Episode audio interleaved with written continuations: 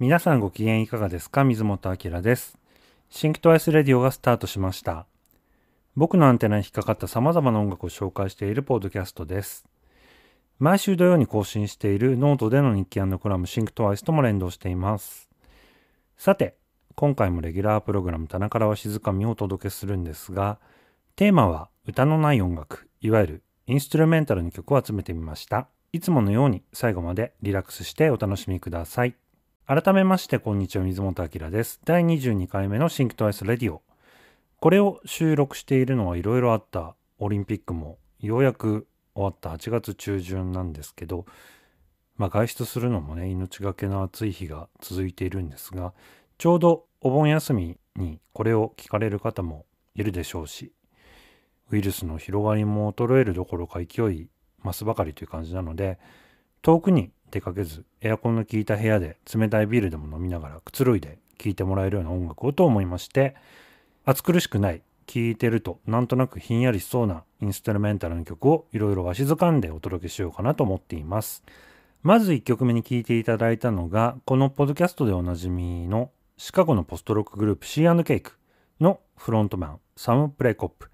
彼が今年の5月にリリースしたソロアルバム In a Way からカルテット。という曲でした。サムプレイコップはバンドの活動と並行して初期には歌物のアルバムが多かったんですけれどもこのところちょっとシリアスでストイックな電子音響の作品をリリースしてましたどちらかっつうと現代音楽寄りの作品っていうか、まあ、今回のアルバムも基本的には歌のないミニマルな電子音の作品なんですが前作までとちょっと違ってて、まあ、聞いていただいた通り結構とっつきやすくてまあ、無印良品っぽいというか80年代の細野晴臣さんとかあるいは竹村信和さんとかレイ・原上さんとか日本人のアーティストが得意としてるようなアンビエント作品明るくて楽しさもあって肩の力がすっと抜けるようなすごくいいアルバムになっています。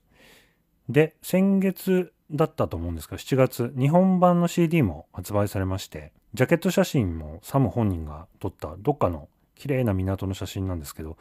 すごくいいので配信じゃなくてぜひフィジカルで持ってたいような作品になってると思います。ということでまずは1曲目にサムプレコップお届けしました。お次はロサンゼルスのユニットサム・ゲンデルサム・ウィルクスで Cold Pocket。2曲目はサム・ゲンデルサム・ウィルクスで2021年のアルバム Music for Saxophone Bass Guitar More Songs から Cold Pocket冷たいポケットっていう意味ですかねをお届けしました。意外にもシンクトアイスレディオではまだかけたことなかったんですけれどもノートのシンクトアイス僕のコラムでは散々紹介しています、えー、サックスのサム・ゲンデルそしてベースのサム・ウィルクスによるデュオでこれが2枚目のアルバムになります。前作の Music for Saxophone and Bass Guitar は2018年の僕が選んだベストアルバム25枚の中にも入れました、えー、まずサム・ゲンデルはソロアーティストとしてもたくさん EP とかアルバムを出してるんですけどえー、ヴァンパイアウィーケンドの作品に参加してたり、最近ではベテランブルースマンのライクーダーのサポートで注目されているサックスプレイヤーです。彼の芸風っていうかこの曲もそうなんですけど、サックス鳴ってたかなって思う方がね、いたかもしれないんですが、彼は自分が吹くアルトサックスにこう足元に並べてるいろんなこうエフェクター、おそらくまギター用のエフェクターだと思うんですけど、それでこう元の音が完全にわかんないくらいこう不思議なサウンドに変えちゃうんですよね。そういう特徴のあるちょっとユニークな音楽家です。で、もう一人、ベーシストのサム・イルクス。彼もソロ活動をしながら、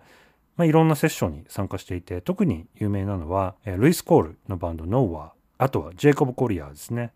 要するに、ここの天才音楽家系の人たちに重宝されがちなというか、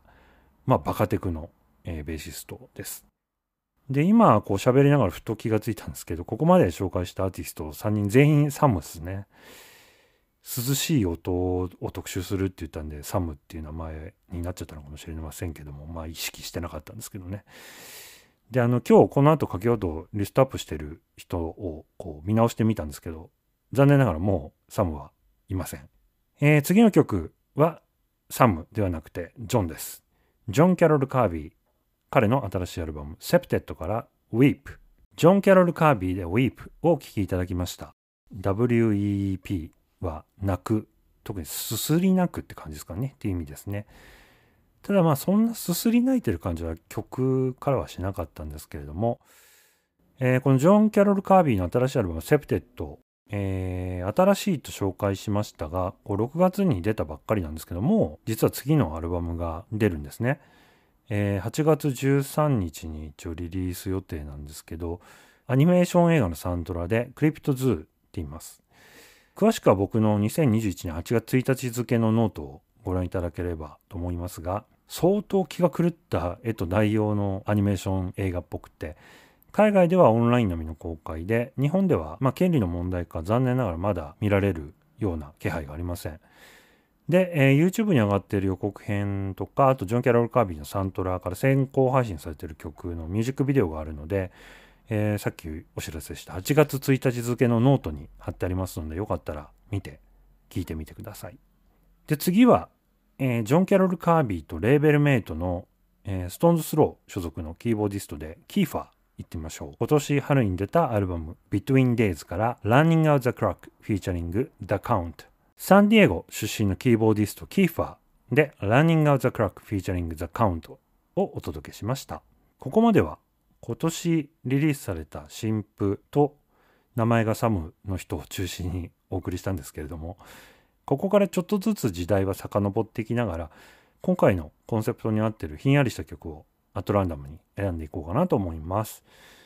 まずは2年前ですね、2019年リリースのウルトラマリン。80年代後半から活動を続けているベテランのイギリスのアンビエント系ユニットです。えー、ウルトラマリンで Breathing。お聴きいただきましたのは、ウルトラマリンの2019年のアルバム Signals into Space から Breathing でした。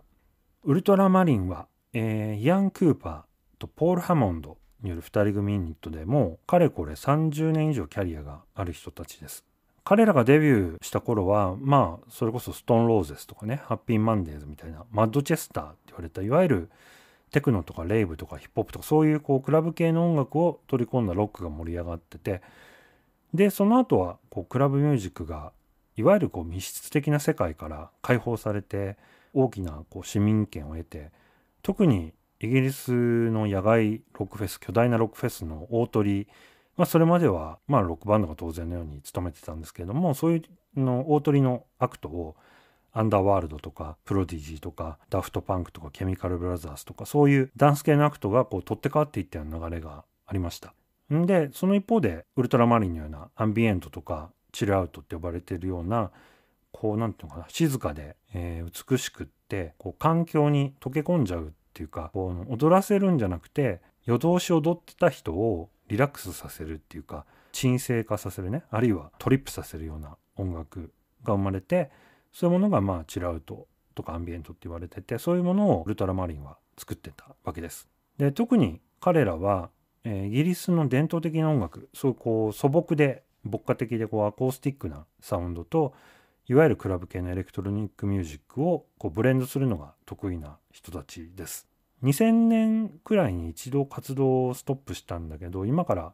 10年くらい前また復活してそれから何年かおきに数枚のアルバムが出てます。で直近何してたんかなと思って、まあ、彼らのツイッターを探して見てみたらフォロワーがたった760人で、えー、2014年にアカウント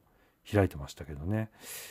でもあの僕の友達のデザイナーの田島仁君がフォローしてたんでさすがだなと思いましたでは次行ってみましょう。ドメニク・デュモント2015年のアルバム「コムサ」から「ル・シャトー・ド・コライユ」ドメニク・デュモントで「ル・シャトー・ド・コライユ」コライユの城。コライユっていうのはフランス語でサンゴっていう意味らしいのでサンゴ城っていう意味ですかね。まあそういう曲をお聴きいただきました。ドメニク・デュモントこの曲が入ってる2015年のアルバム「コムサ」は日本でも当時いろんな人が年間ベストアルバムに入れてたりして僕もちょっと記憶にないんですけど誰かのリストだったか、まあ、ミックステープ的なものに入ってて気になってチェックした記憶があります。でただその誰のリストだったかって覚えてないんですけどはっきり覚えてるのはその時点では謎のフランス人アーティストみたいな触れ込みだったんですよね。で、その後、2018年にセカンドアルバムが出たんですけど、その時に実はみたいな感じで正体が判明しまして、えー、ラトビア出身の2人組のミュージシャンだということが分かりました。でまあラトビアっていうとなんかね皆さん知ってますかね。いわゆるまあペレストロイカ90年に、えー、ソ連から独立した、えー、バルト三国のうちの1個ですけど、えー、ラトビアにはですね日系企業が1社も進出してなくてえー、したがってまあ日本人もほとんど住んでない国だそうでものすごい情報少ないんですよね。でそれでがぜ興味が湧いていろいろ調べてたんですけどラトビア人の彼氏がいて現地に移住しちゃった日本人の男性の、まあ、要するにゲイの方のブログを見つけて、まあ、読んでたんですけどもただね日系企業だけじゃなくてスターバックスもないらしいですね。っていうかバルト三国にはスタバないらしいです。あとラトビア出身の映画監督ある映画監督が桃井かおりさんの大ファンで桃井さんを主演に映画を2本も撮ってましたね。まあそれもまあその証拠にっていうか、まあ、新地化が多いみたいな記事も見ました。で実際あのこのドメニク・デュモントのセカンドアルバムの中には「小野マンボ俳句」っていう謎の曲も入っててなんかラトビアについての夏の自由研究の発表みたいになっちゃいましたけどもとまあ日本の話が出たんで次はぐっと遡って1983年の日本のユニットの曲いってみましょう。ゲートボール、アルバムスマートなゲートボールから夏の日の恋、Theme from a Summer Place。はい、というわけで、えー、ゲートボール、夏の日の恋、聴いていただきました。えー、ゲートボール、近田春夫さんがリーダーで、ベースの高木栄一さん、そして当時ピンナップスというニューウェーブグループのボーカルを務めていた野本貴子さんという女性と3人で結成したグループ、ゲートボールです。ポール・モリアのあまりにも有名な夏の日の恋 Sing from a Summer Place のカバーでした。もともとはゲートボールのアルバムはカセットテープだけでリリースされてて90年代に一度 CD で復刻されたんですけれどもそれも長らく廃盤状態でした。で、それがですね、突如、タワーレコード限定で CD が再発されまして、まあお聞きの通りの緩い音楽なので、僕はあのオリジナルのカセットも持ってましたし、CD はいいかなと思ってたところ先日ふと他の探し物があってタワレコのオンラインショップを見てたらなんでかこれが1000円に値下げされてまして急いで購入しました。まあでもあのカセット版の音質に僕はすごく思い入れがあるので今日は1983年に僕が買ったカセットテープをマスタリングしておかけしました。そういえばね最近近田春夫さんの小山田くんが穴を開けた東京オリンピックの開会式の音楽を小山田くんがダメなら俺がとかね俺がダメならみんなで作ろうみたいな企画をツイッターで呼びかけてましたけどジョークかと思ったら結構マジで言ってるようだったんでびっくりしましたけどね。最近ねこう真剣に怒んなきゃいけない時とかこうみんなで考えなきゃいけない時にこうすぐ割と大喜利やり出すじゃないですか。まあなんかああいうノリっていうかね流れはちょっと個人的にはどうかなと思ってるんですけれども。まあまあ、えー、東京オリンピックも終わりましたし、ではまあせっかくなので、東京オリンピックにちなんで、シャレた曲をもう一曲かけたいと思います。あの、小西康晴さんがプロデュースした東京ズクーレストコンボで Me Japanese Boy。東京ズクーレストコンボ1992年のサードアルバムクールクラブカレンダーからハル・デイビッドバート・パカラックの名曲 Me Japanese Boy をお届けしました。東京ズクーレストコンボっていうのは実は活動実態があるバンドではなくていわゆる企画ものの架空バンドです。アポロンっていう今はなきレコード会社からアルバムが3枚出てましてプラス、えー、その3枚のアルバムからよりすぐった曲を集めたベスト版が1枚出てます。で、えー、さっきのゲートボールはメイン楽器がグロッケンでしたけどこっちはちょっとサイズアップしてビブラフォンがメイン楽器になってます。このビブラフォン弾いてるのが金山勲さんという日本のジャズ畑のセッションミュージシャンでいわゆる歌謡曲のお仕事とかあるいは日本のねある時期のポップス系の曲でビブラフォンとかマリンバソロが入ってたらほとんどこの金山さんが演奏してると言っていいくらいの売れっ子でした残念ながら2011年にお亡くなりになったそうですでプロデューサーはさっき言った小西康晴さんで、エグゼクティブプロデューサーにクレジットされているのは、フジパシフィック音楽出版の浅妻一郎さんです。まあ、この人ね、浅妻さんをちゃんと説明しようとすると、この番組一本じゃ済まないくらいの人なので、今日ははしょりますけれども、簡単に一言で済ませると、あの大竹一さんにロングバケーションを作らせた男ということになると思います。で、ミージャパニーズボーイは1964年に作られた楽曲で、つまり前の東京オリンピックの年にできた曲というわけです。ボビー・ゴールズボロという歌手が当初歌ってたんですけれども、当然これはあのオリンピックがね、日本っていうかま東京で行われるということが念頭にあった曲ということです。えー、ピチカード5も小西さんが日本語で詩を書いて野宮真紀さんが歌ったカバーバージョンをウゴウゴルーガのピチカート5ってアルバムあとTokyo's Coolest Combo がバックを務めているテレビライブバージョンも確かレア音源集に収録されてたはずなんですけど僕はちょっとその CD 持ってないので、えー、詳細ははしょりたいと思います。では次はさらに10年遡ります。ザ・ドゥルティ・コラム1981年発表の不朽の名作 LC からの曲でジャクリーン。ザ・ドゥルティ・コラムのアルバム LC からジャクリーンを聴いてもらいました。僕のノートの2021年3月27日付のコラムでこのジャクリーンができた経緯あとジャクリーンって誰なのっていうことについて詳しく書いてますのでぜひそちらも読んでほしいと思いますがザ・ドゥルティ・コラムは今更まあ説明必要ないぐらい有名なバンドというかまユニットなんですけどマンチェスター出身のギタリストでビニ・ライリーという人がいましてこの人は1953年生まれなので現在68歳で、えー、1980年にアルバム「ザ・リターン・オブ・ザ・ドゥルティ・コラム」でデビューします。これね、お聞きの通り、ファーストアルバムなのにいきなりドゥルッティコラムの帰還っていう、こう、人を食ったタイトルがついてるんですけど、そもそもドゥルッティコラムっていうのは、第二次世界大戦が起きる直前のスペイン市民戦争、ヘミングウェイが、たがために金はなるって小説を書いたり、映画のね、ビクトル・エリセのミツバチのささやきもそのスペインの内戦が舞台でしたけれども、その時に共和国側で戦った革命家のブエナベントゥーラ・ドゥルティっていう人がいまして、ドゥルティが率いていた部隊の名前がドゥルティコラムって呼ばれてたんですね。だから、ドゥルティたちの帰還っていう意味でも、まあ、あながち間違ってないっていうような仕掛けに一応なってます。で、この1981年とか82年の頃のイギリスっていうと、まあ、パンクとかね、ニューウェーブとか、あるいはスカとか、ダブとか、で、もうちょっと経つとデュラン・デュランとかね、カルチャークラブ、まあ、MTV 経由で世界的にそういうバンドが大ヒットした時期なんですけど、そういう時代にある種まあこういう内省的で繊細な音楽をシンセサイザーを使った電子音楽とかじゃなくてあえてギターを使ってロックの文脈でやってるっていうのが相当異彩を放ってたと思います、えー、同時期にスコットランドのバンドで黒糖ツインズっていう人たちがいて彼らもちょうどドゥルティと同じ時期にデビューして活動してたんですけどこっちはねもっとこうバンドっぽくてかなりゴスっぽいグループで合音ギターが鳴っててこうボーカルがちょっとたゆたうようなね女性ボーカルでまあ、俗にシュゲーザーってこう音楽を呼ばれたり読んだりするんですけど、まあその元祖みたいなロックバンドがコクトー・ツインズ。で、えー、90年代の終わり頃に解散しちゃった人たちなんですけれども、彼らが、えー、アンビエントミュージックの創始者として知られているハロルド・バッド。去年の12月に新型コロナウイルスで残念ながら亡くなっちゃいましたが、ハロルド・バッドとの共作で1986年アルバムを出しておりまして、そこから1曲選んでみました。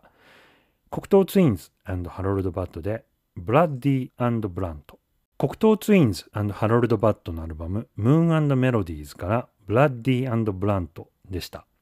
まあ、こういう音楽のエッセンスが、まあ、その後も脈々とこう受け継がれて頭の方でかけたウルトラマリンに影響を与えてたりあるいはまあそれこそポイント以降の小山田君の音楽なんかもねドゥルティ・コラムとかコクトー・ツインズの影響っていうかねまあ彼もすごいこの辺のバンドのファンだったりするので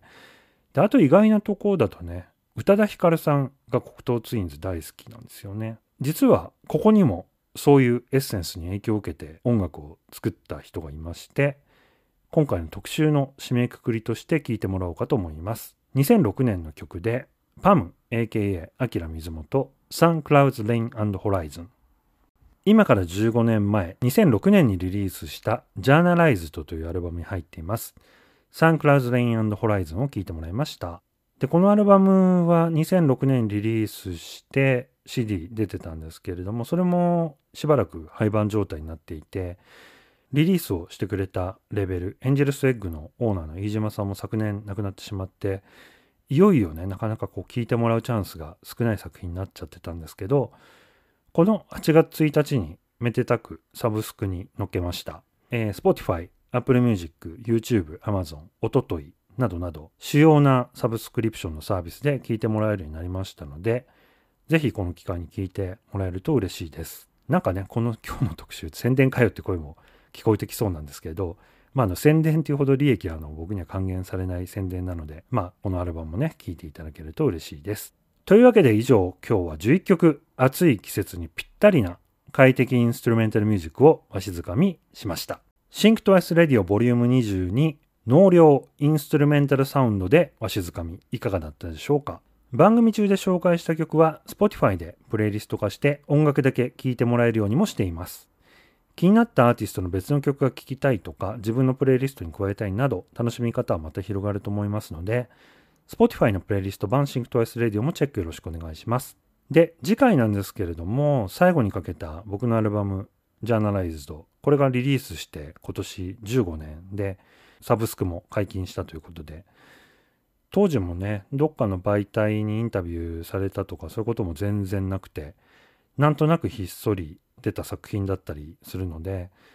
この際ちょっとまとめてレコーディングの時のエピソードとか、未発表とまでは言いませんけれども、まあ、レアな音源とか、あの頃作ってアルバムに入ってなかった音源も探すと見つかると思うんで、次回はジャーナライズド特集にしようかなと考えております。誰が楽しみにしてくれるのか、ますますわかりませんが、お楽しみに。では次回の更新でまたお会いしましょう。お相手は水本明でした。ごきげんよう。さよなら。